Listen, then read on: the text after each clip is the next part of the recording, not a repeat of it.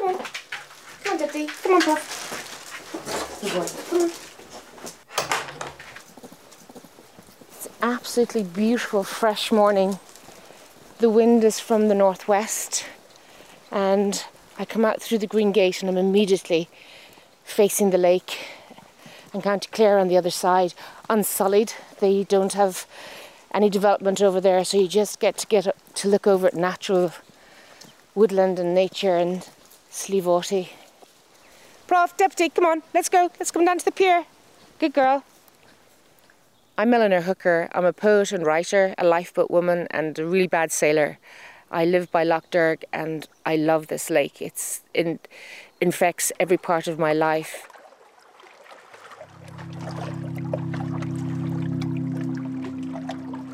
Lough Derg.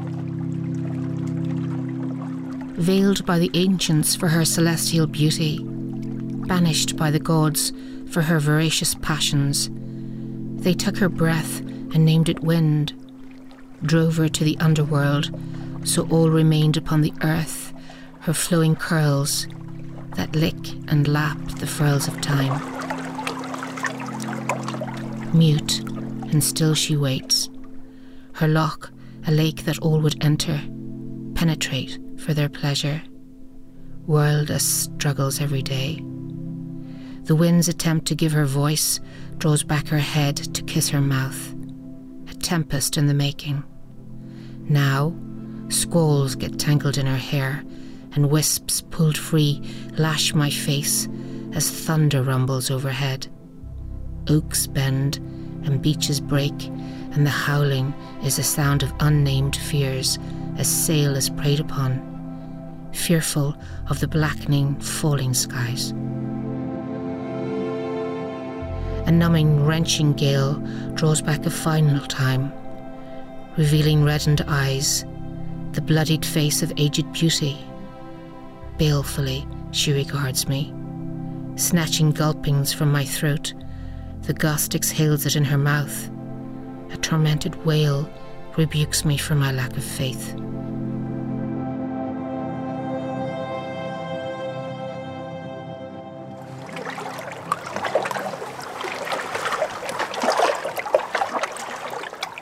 It's lovely to have a pier here and it's it's ancient. Whoever built it knew exactly what they're doing. The prevailing winds are southwesterly and this gets shelter even in the toughest of storms. Um, I can launch my boat from here and go sailing um, straight into fresh water, so there's no worry about tide or salt or anything like that. Deputy, don't drink that. Come on. Come on, good boy. And today I'm going to meet some of my friends who have the same love affair with the lake and who've lived here all their lives too. I'm first going to meet Reggie Goodbody, a sailor and a boat builder and a luthier and a woodwork uh, genius.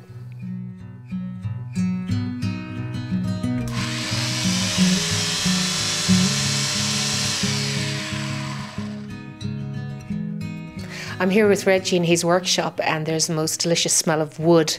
And on the walls, there's jigs for violins and boats.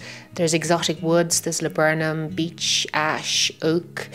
What other woods have you here, Reggie? Well, bog oak, uh, laburnum, uh, yew, Irish yew, and then the mahoganies, um, teak, that's Burmese teak, which is the really genuine teak, and even um, mahogany, which I bought out of an old press of 1872 because that's what was written on the back of the press. And they're all used in the various models that I make.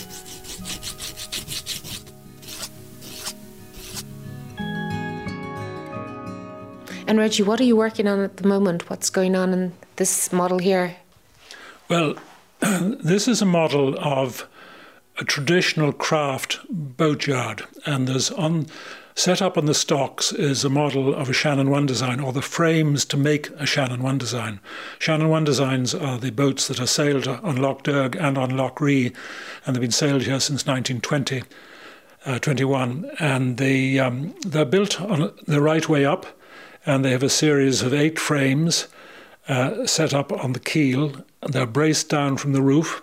So this model shows the, the, the whole boat ready to start planking because the keel has been laid, the transom is in, and beside it is the workbench.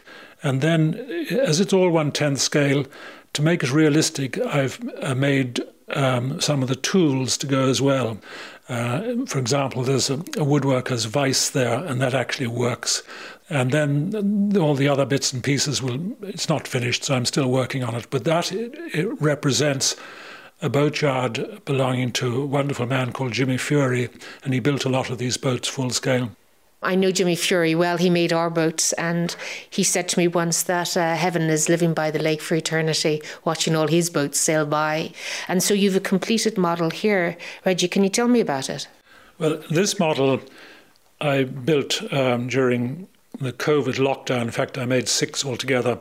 Uh, I didn't paint the house, I didn't uh, clean out anything, and I didn't do any gardening, and I'm afraid to say I didn't do very much cooking. But I did decide to make what I would hope would be museum quality models. And this model is of a, uh, a 19 foot rowing boat, a Corrib rowing boat, and it is clinker built. In other words, the plank goes one on top of the other, uh, which goes back to pre Viking times. And the ribs are steamed into it, and the copper nails or roofs are shown on the inside. And they were fun to make because I had to make the tool to make them. It's made out of European redwood, um, clear pieces without any knots, and the thwarts or seats and knees are all carved out of uh, out of pear wood. The transom is made out of mahogany, and um, it was fun to put together. One of these models would take as long as probably as long as it takes to make a violin, and I've made a few violins in the past as well and violin can be made in about 200 hours. Reggie, this is absolutely exquisite. It's just a work of art, and as you say, it's museum standard. Congratulations, I just love this. I might just take it away with me in my back pocket. It's just beautiful. Having seen models of boats that you've once sailed, will we go down to the lake and uh, go aboard your life size boat? Okay, coming aboard. Okay, so now we're, we're aboard Amaryllis. Uh, she's um, about 30 foot long or 10 metres, originally built in Italy, and then went to Holland and then came to Ireland. And I bought her about uh, 11 or 12 years ago. I've been all over the inland waterways in this. Of course, I love boats. I have spent most of my life on the lake. And you've even lived on a boat as a child, haven't you, Reggie? Yes, uh, originally we lived beside the lake up in Kilgarvan, uh, and then my father sold the house and he bought the Phoenix uh, back in about 1949, 1950. And I lived on her for two and a half years, which was a Spartan existence. There was no central heating, and I had to fill his water tank every morning with the bucket from the lake in the ice, uh, had to be broken first. Uh, we lived in the back cabin of the Phoenix. There was no insulation. There was steel was next door to the water, and uh, we had two two halves of an army tent to keep the drips from falling into our uh, bunks. So great fun. I've no regrets. So was your family home? All of you lived on the boat for a while. Yes, oh yes. Um, uh, my mother and father and my brother, and a Labrador and a budgery. and um, yeah, my father used to to go to Dublin and work uh, and come back at the weekends. And my mother, you know, sort of looked after the boat. So, yeah, it was a really interesting life. I went to school locally, uh, Gray, and then Nenagh, uh, but that wasn't satisfactory long term. So uh, we moved off the boat. But we used to go back for every holidays, winter and Easter and the summer. And of course, it was a fantastic life. So your association with Lough Derg goes on forever. I mean, you're you've you've lived on on the lake, you've sailed on it, you've built boats on it. And what's your relationship with it now? I mean, you're still sailing. Well, I'm still sailing, still racing, and um, managed to be competitive some of the time. But um, yeah, I've lived on it all my life uh, and had all my fun out of it. I'm now retired beside the lake, and um, still still enjoying it. Will we uh, slip our moorings and go out into the lake for a moment? Yeah, certainly. Yeah, we'll start her up.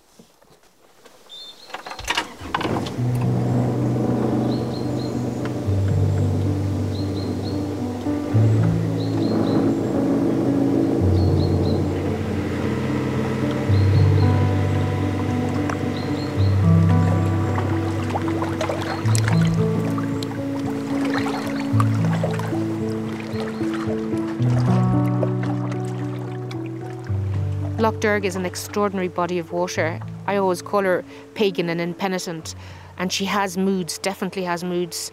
Some days absolutely flat calm and just like a mill pond, and other days waves heap up, uh, five foot tall in places, and it can be treacherous. Even seasoned sailors have uh, come unstuck, especially down at um, danger points like Parker's Point and up in Clundavon Bay.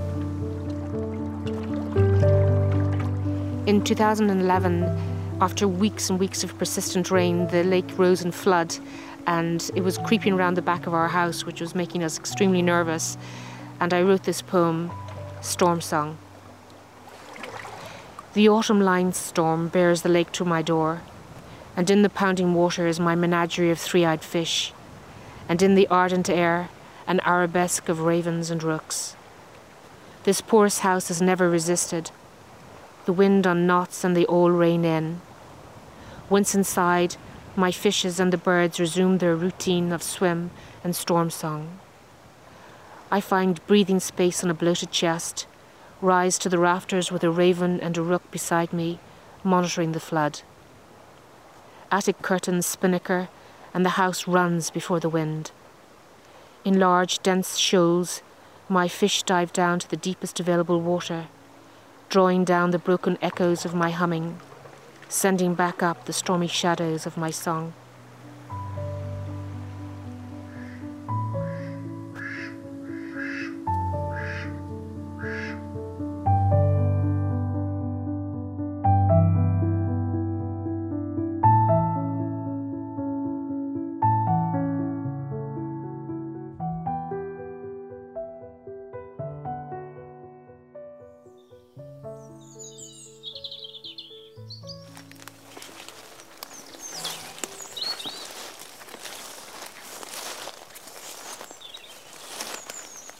There's a magnificent array of wildlife around Lough Derg. Red squirrels, we see them every morning, but they were quite rare on the eastern shore of Lough Derg for many, many years. When we go on our walk walks at night, we see hedgehogs, badger, we hear the fox screeching often. Um, we see pine marten, and of course, we do see mink and the, because of the wildlife and that to protect their habitat, Lough Derg is a special protection area for all of the birds that we see here: moorhen, coot, magpie diver, whooper swans, mute swans, herons, um, tufted duck. It's just such an incredible array.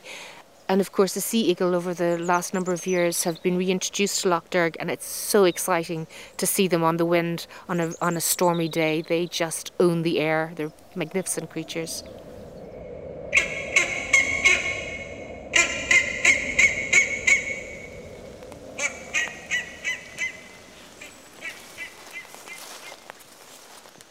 I've come here to Gortmoor to chat to Allan Mee about the sea eagles. Uh, the weather has changed, but the wind is good, and that's what the sea eagles love. Gortmoor is on the northeastern shore of Lough Derg. What is it about Lough Derg that uh, favours the sea eagles, or that the sea eagles favour the lake? Yeah, uh, well, it's just uh, one of Ireland's biggest lakes, I guess. Um, you know, the birds uh, that that settled here originally came from Killarney, released in Killarney, originally came from Norway, brought over as part of the reintroduction. The birds here that settled here, the male of the pair that settled up at this north end of Lough Derg is actually, he's got a tag number one. So he's the first bird ever tagged in Ireland, and he's from a 2007 male, so one of our oldest oldest breeding birds, and he's settled here since about 2014. So uh, I guess what attracts them, you can see this wide expanse of water, uh, brilliant um, place to fish, and also also lots of uh, nice woodland and forest for them to nest in. So it's it's got a bit of everything really. What kind of fish are they eating on the, um, the lake? They're opportunists, so they will take anything. But uh, they, surprisingly enough, they take they take quite a lot of pike. Pike can be quite quite large, but of course they come in. They spend a lot of time in the shallows, pike, and that makes them really vulnerable to the white-tailed eagles. Uh, probably pleases the fishermen as well that uh, the the, uh, the, sea eagles are removing some of the pike that are preying on salmon and trout and things like that. So, of course, one of the real bonuses of having them back is balancing the ecosystem that might have been out of balance ever since they became extinct hundred years ago. So now the sea eagles are back, and we probably get a better balance in the distribution of, of fish species and also other bird species. You know, because they are at the top of the top of the food chain. That's extraordinary. For even humans to cook a pike, it's, it's quite a challenge. They're free floating bones. And have you faced any challenges introducing the birds to this area? Since the birds were released, one of the biggest factors was poisoning, uh, mainly in hill sheep areas in the southwest. But we've uh, we've not had any of these issues around Lough Derg, and you know the the people farming around Lough Derg and living around Lough Derg have been really really positive towards the birds. You know, so the challenge we have faced, and uh, we've lost two our original breeding females were lost in the same year over the space of a month to bird flu. So something that came really out of left field, something we never had thought of uh, as, a, as a mortality factor for white-tailed eagles, and just happened that one winter. But happily, the, the the male of the pair, where we are now, is repaired with an Irish bred, the first Irish bred female to breed in the wild, and he's doing both of those are doing really well. That's lovely. That's lovely. I think if I wanted um, a spirit animal, it would be a, a, sea eagle. Do you ever tire of seeing them? Never tire of seeing them. You know, um, they're reputedly the fourth largest eagle in the world, and obviously our largest bird of prey in Ireland. Now that they're they're back, but it's surprising the amount of times I've gone out looking for this very very large bird and not finding them. So I don't tire of seeing them because it doesn't happen all the time. Yeah. Even even when you know they're there, they're often described as quite lazy predators. They'll sit and wait. You know, a bit like buzzards they feed, then they uh, digest their food for maybe a few hours. They're sitting around, not doing very much, and then they take off. But once they're in flight, they're such a spectacular bird, especially the adults with that beautiful white tail, and the male with a and, and the males and female adult female with a, uh, a whitish head, almost looking like a bald eagle. Wonderful.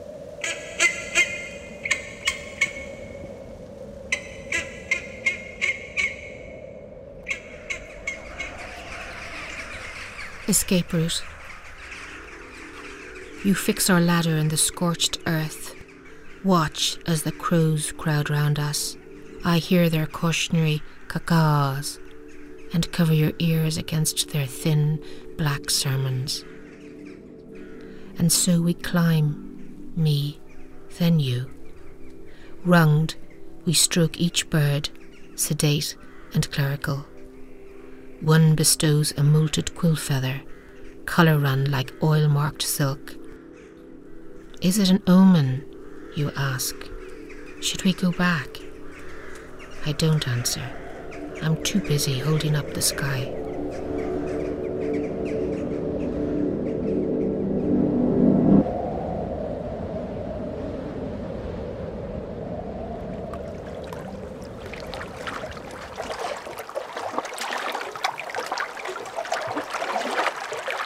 Guys.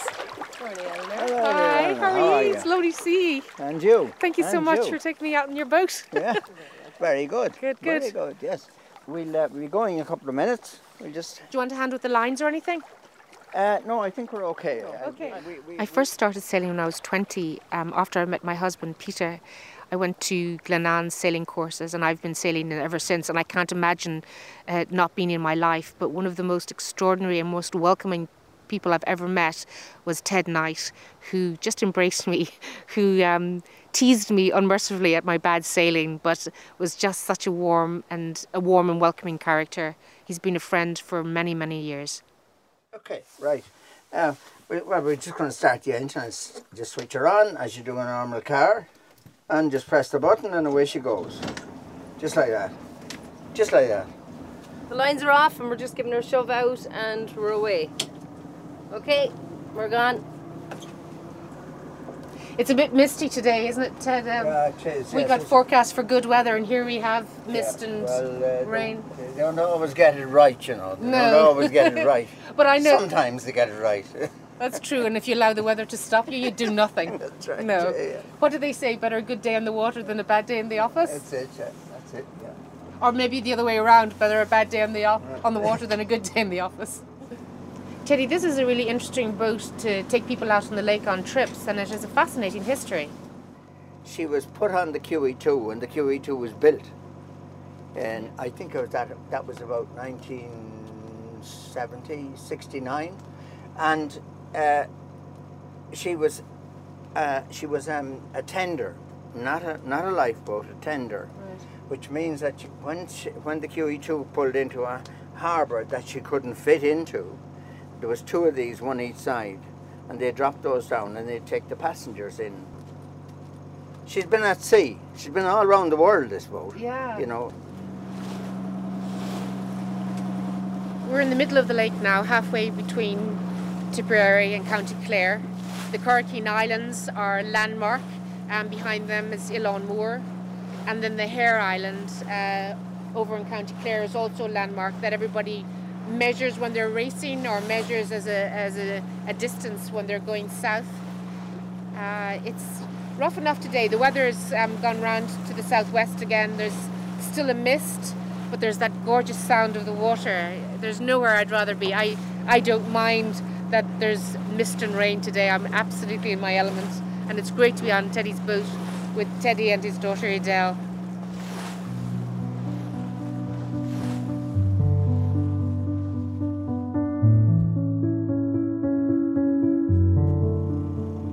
Going to stop the engine now. Okay, we tied up properly? Yeah, Yes, good, up, good, yeah. good, well done. We're now in, in uh, Dromaan Harbour and it's in County Clare, which is the beauty of this lake really. And there's three counties around it and it's and there are ten ports of call, which is tremendous. Yeah, you yeah, know? yeah. It's great. I think it's a wonderful place. And you brought your young family up on the boat Miranda, the barge, Oh, in, for, for a long time. My my my little wife who died about 18 months ago uh, we eloped. And we we found on our on our honeymoon we were brought on our honeymoon by a very good friend of mine up in Athlone on a barge. And he devoted the the stern cabin his cabin to us the honeymoon couple. So we on the way up the on the way up the Shannon we spotted a barge in very bad condition under the bridge in uh, in um, Lanesborough, half full of water, full of prams and bicycles and muck of all sorts. And uh, uh, I found out who owned it. And I went and I, I asked him, would he sell it? And he said, yeah, but he wanted a hundred pounds for it. Now, a hundred pounds, I was working at the time in Athlone for seven pounds a week. So a hundred pounds is out of this way, you know. Yeah. So on my on my way out the door anyway, I said I'll give you 60, 60 for it. So we ended up buying it for sixty five. So for sixty five pounds, we had a shell, a rusty shell, with no roof on it. So we brought it back to Athlone, put a roof on it, and we lived in the bow. That's where we lived in the beginning. That was in 1962 we got married, and 1962-63 winter. It was the hardest winter we've had here for years. The whole lake froze over. They were driving cars across from one side to the other. You know, it, mm-hmm. it was that thick. The ice was that thick. You've been associated with the lake all your life, and you know the dangers. I mean, it can be flat calm one minute and blow up the next. Mm. We have we have what we call the scarf wind, and uh, it's the, the winds in Ireland are are um, pre- prevailing winds of southwesterlies, and they come up from Scariff Bay right across and come end up in in Dromineer Bay, which it it it. it it has quite a decent size roller by the time it meet, meets us because it's a seven mile stretch. Quite a quite a rough place. So, Teddy, you were uh, you and Charles Stanley Smith were pivotal in in getting a lifeboat here, and before that, you used to go out on rescues yourself. But um, it's down to your application and your dedication that we have a lifeboat here now. Thank you. Yeah. When we got the the original lifeboat, I was a, a bit skeptical of it because she she was a little bit short for, for what we want here, and she didn't have radar. But now we have a we have every we have a new boat, and it's all whistles and bells and everything on it, radar, the whole bit and pieces. So I was very happy once we got that boat, and now that I, I I've I've retired from the from the lifeboat, and uh, it's it's uh, I live my life quietly now. Um, Ted, you've been on the lake and using it to sail and um, all your life, and it's given you enormous pleasure. You've raised your family on the Miranda. What does that mean for you? We had a we had some people out a couple of years ago on this boat, and this guy was talking about the the, the charms of the forest and uh, nature and so on. And I said to him when we were finished, I said, My charm is out in the middle of the lake or in the middle of the sea. I don't mind. Yeah. That is just the attraction.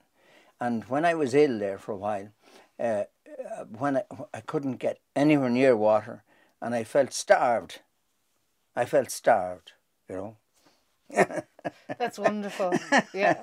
I completely understand that. Yeah. I mean, I've been living here for over 20 years now, Yeah, yeah. but I can't imagine living anywhere else. No, no. And we're the most landlocked county in Ireland, and here we have our own private inland sea. Yeah, Yeah. yeah.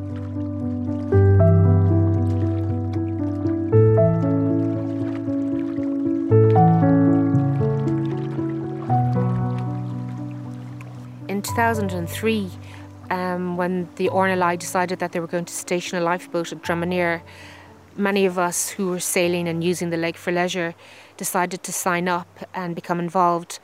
And I've been a helm and press officer now for nearly 20 years. And it's, um, it's incredible to be able to give back to my community and to be part of this RNLI family. When somebody's in danger on the lake, um, if they have a telephone, they'll dial 999 and ask for marine rescue, and they're put straight through to Valentia Coast Guard down in Kerry.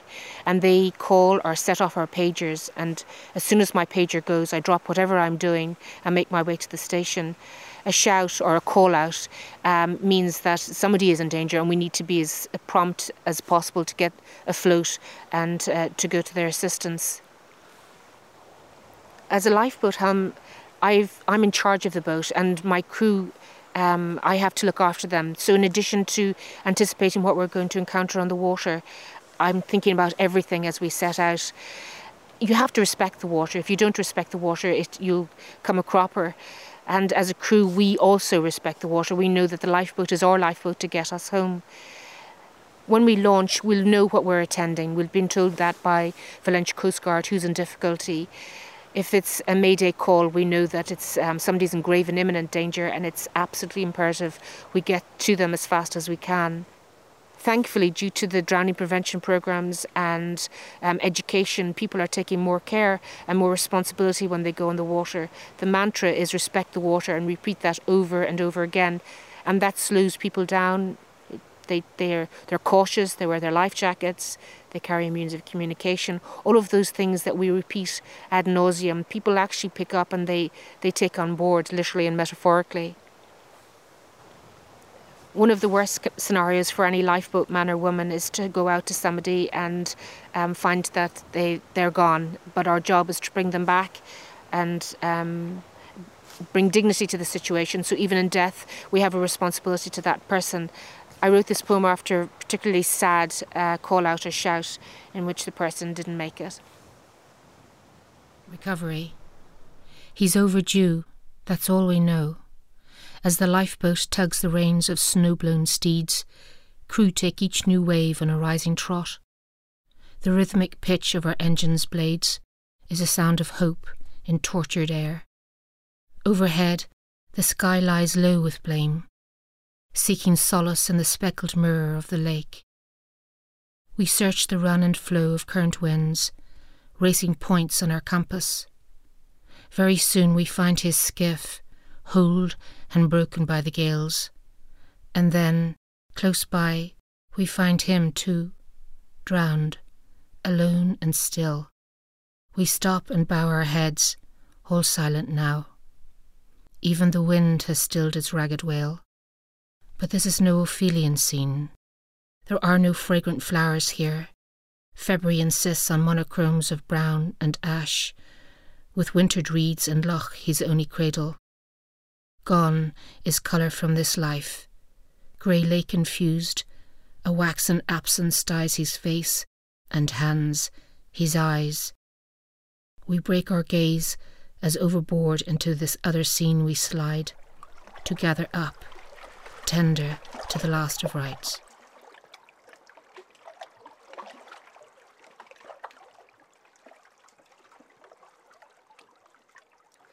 I'm down here in Killaloe, which is at the southern end of Lough Derg. I'm with Sandra Lefroy in her home.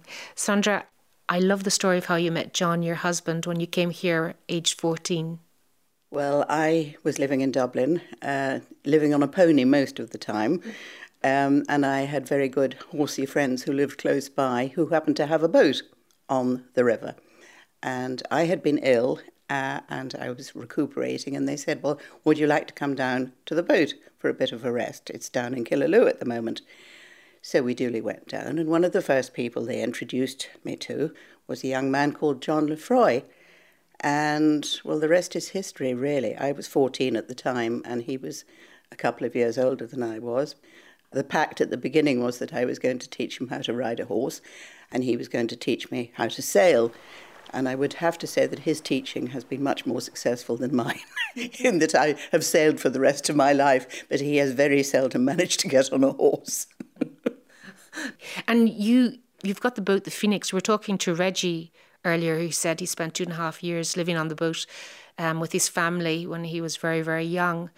But that boat is iconic on the lake as a starter boat for races, as a recognisable ship going up and down the river. It's just beautiful. Well, she's very unusual. She was built in 1872 and she's got the lines of one of the early Cunarders. She's got a very, she's very long with a very narrow beam and a funnel and raked masts. So she's very elegant.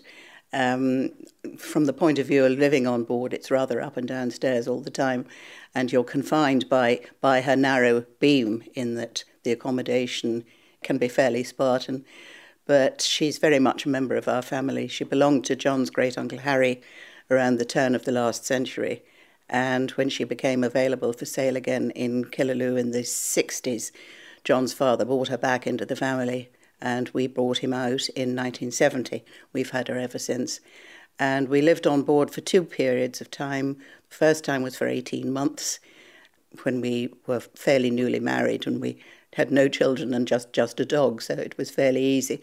The second time was for two and a half years, by which time we had two children and two dogs. So it was fairly character forming, but it was very interesting in terms of bringing the family very closely together because obviously there are no secrets when you live on a boat because everybody can hear everything. But we were fortunate in that we're able to go on using her during the summer. And she lives at the bottom of our garden, so we're very able to, to continue with maintenance and so forth, particularly during COVID lockdown when we were able to, to get down to her without breaking any of the rules which kept us out of mischief to a large extent. Yeah, you're very fortunate to have a boat at the end of your garden and you can just you know, slip the moorings and go and have an adventure. It's it's it's idyllic, isn't it? Well, of course, we started we started with somewhere to keep the phoenix, and the house came as something as an afterthought, but it's all worked out very well. Yeah, I think people who live by the lake and by the Shannon, it just gets into your bloodstream. But you're also a writer, Sandra, and so is it in your writing? Do you is it a topic for your? Yes, very much. You you you can't live in this area without being affected by the by the gorgeous atmosphere and, and surroundings. It's it's always different. It's always beautiful. It's always interesting. Um, it's certainly inspiring from the point of view of a writer. And writing is in your DNA because your Wordsworth's great times for grandniece. Well, William Wordsworth was my great, great, great, great uncle. Um, I'm descended in direct line from his brother Christopher, who was a bishop actually. Um, a number of churchmen in the in the in the in the line coming down, but uh, strong characters all. They were very interesting people. And uh, your husband John Lefroy, one of his ancestors at one stage was a boyfriend of Jane Austen. That's correct. Uh, that was Thomas Lefroy, who was actually born in Limerick, um, and as a young man he went to stay with his aunt and uncle in Hampshire. Um, and Jane Austen's father was the clergyman in the next parish and they became very friendly. And the families got a bit alarmed because they were considered rather too young and that it was, wasn't all very suitable. And unfortunately, nothing nothing came of it. But uh, it's a it's a very attractive story anyway. And in your own research, you found a connection between possibly between Wordsworth and Austen. Well, I was doing research on family history, and I came across a reference to um, a suggestion that Jane Austen had at one time been very friendly with a young naval captain um, who was John Wordsworth, who was William the poet's brother.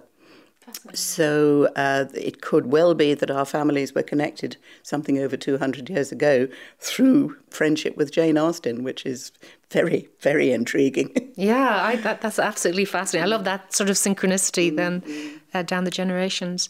And what does the lake and Lough Derg and um, the Shannon mean to you now? It's just part of my life, I suppose. You could say it's a disease that you catch. Um, as you know, we, we sail for recreation, but it has been our business for a number of years. We were involved in the hire boat business. And um, John has been a, a, a, marine surveyor for a number of years. He's retired now, but I worked with him.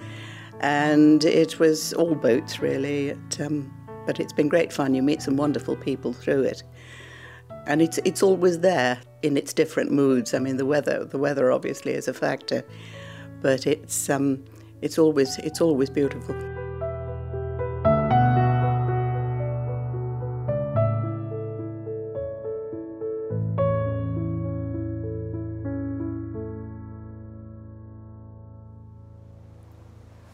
I can't imagine living anywhere other than by the shores of Lough Derg. I absolutely love it. But even sometimes I feel I need to get away from my home. So one day I rowed my boat over to County Clare uh, moored up, walked up Slieve Aughty just to see what it looked like from the other side.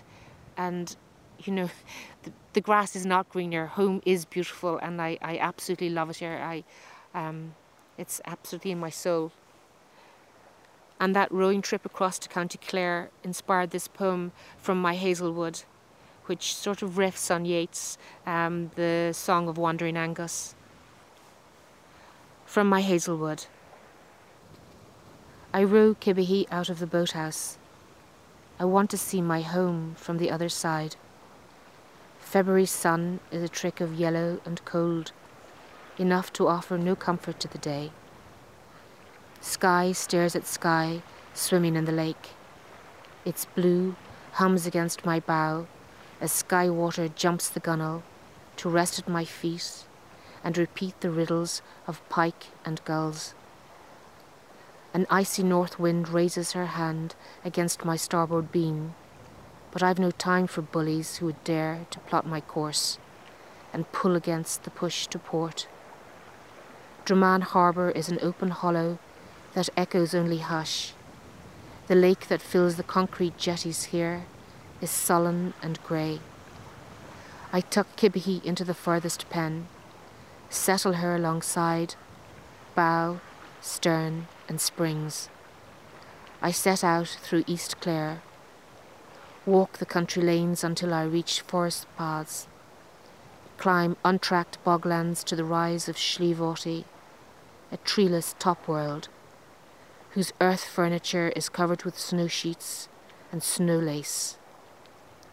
The blue above, doused in pure rimed air, frosts my lungs. Buried deep beneath my feet or a restless famine dead, and the courtly breeze that cuts through me is Lady Ochtay of the Tuatha Dé Danann, for whom these hills are named. I look back. On the other side, I see Devil's Bit, Keeper, then lower to Lough Derg, I trace the curve of Youghal Bay, locate Dromineer, Ryan's Point, Barrack Bay, until I find a synapse in the hazel wood. And there, nestled in particular isolation, is my home, gilded between two points, my lakeshore dwelling. And may you be in this house as the music is in the instrument. I turn away, walk the bog path south to Loch Hill. In the shadow of Bohach Dolmen, I picnic on feta bread and flasked coffee. A sea eagle hovers into wind, yellow beaked, yellow booted, elemental above this hushed landscape. I remain still, attuned.